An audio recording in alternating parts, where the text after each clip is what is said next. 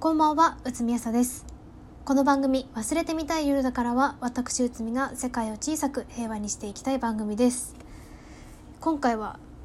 鬱になると、頑張れって言ってもらえなくなるということで、鬱仲間と話した、ちょっとしたこぼれ話みたいなものを話していきたいと思います。あの、よく、鬱の人には頑張れって言っちゃいけないって言うじゃないですか。まあ、その言葉にはその言葉が生まれるだけの理由があるわけなんですけれどもあの先日こんなことがありました。あの内海は月末の簿記試験に向けて今勉強中なんですよ。であの今通っているリワークセンターにも同じく簿記試験を受ける簿記仲間っていうのがいるんですね。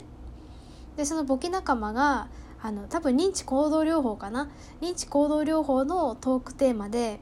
こう簿記の試験が近くてストレスを感じるみたいなこう話題を選んだところこう適応的思考って言ってあのなんて言うんだろうなそのストレスに対してちょっと気持ちが楽になるような考え方みたいなのをこうみんなから言ってもらえるみたいなそれがこう認知行動療法みたいなやつの中であるんですけどそれの中でこうみんなからあのそんなに思い詰めなくても大丈夫。落ちたってどうってことないみたいな ことばっかり言われてなんかちょっとあの気持ちが慣れてしまったっていう話をしてました。でそれを聞いててめちゃめちゃわかるなって思ったんですよ。なんだろう私とかこういう風になってから友達とかと話してても会社の先輩とかと話してても頑張あ頑張ってって言っちゃいけないんだっけ？ごめんごめんみたいになることがすっごく多くなったんですよ。なんかこう「ハリー・ポッター」でいうボルデモートみたいなこう名前を言ってはいけないあの人みたいな感じでなんだか抑うつ状態になってから頑張れって人から言われる機会がすごく少なくなったんですよね。でその簿記友達とはそりゃあの思い詰めなければね気は確かに楽になるんだけれどもそれやったら確実に簿記の試験には落ちますよねって話になったわけです。まあ別にねそりゃ確かに簿記の試験なんて落ちてもいいんですよ。あのっていうか大体世の中の大体のことは大体やらなくてもいいことなんですよ。であの私たちは国民の三大義務教育の義務勤労の義務納税の義務のうちあのリワークセンターにいる面々は全員休職中なので勤労の義務を果たしていないわけですよ。だからそういう状況で簿記を取ろうだなんて考えたこと自体傲慢だったのだろうかって二人で頭を抱えてたんですけれども。どうなんだろうね。あの、勤労の義務を果たしていない人間は、簿記を取ろうと意気込んだり、中小企業診断士に向けて頑張ろうと思ったりするのはやっぱり傲慢なんだろうね、きっと。傲慢なんだろうなって思ってはいるんだけれども。なんか、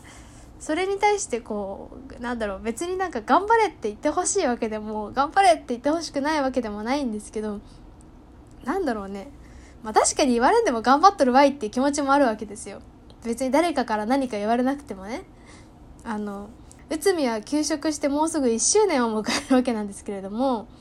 あのもう休職した瞬間からいつでも復職を目指して七点抜刀していたし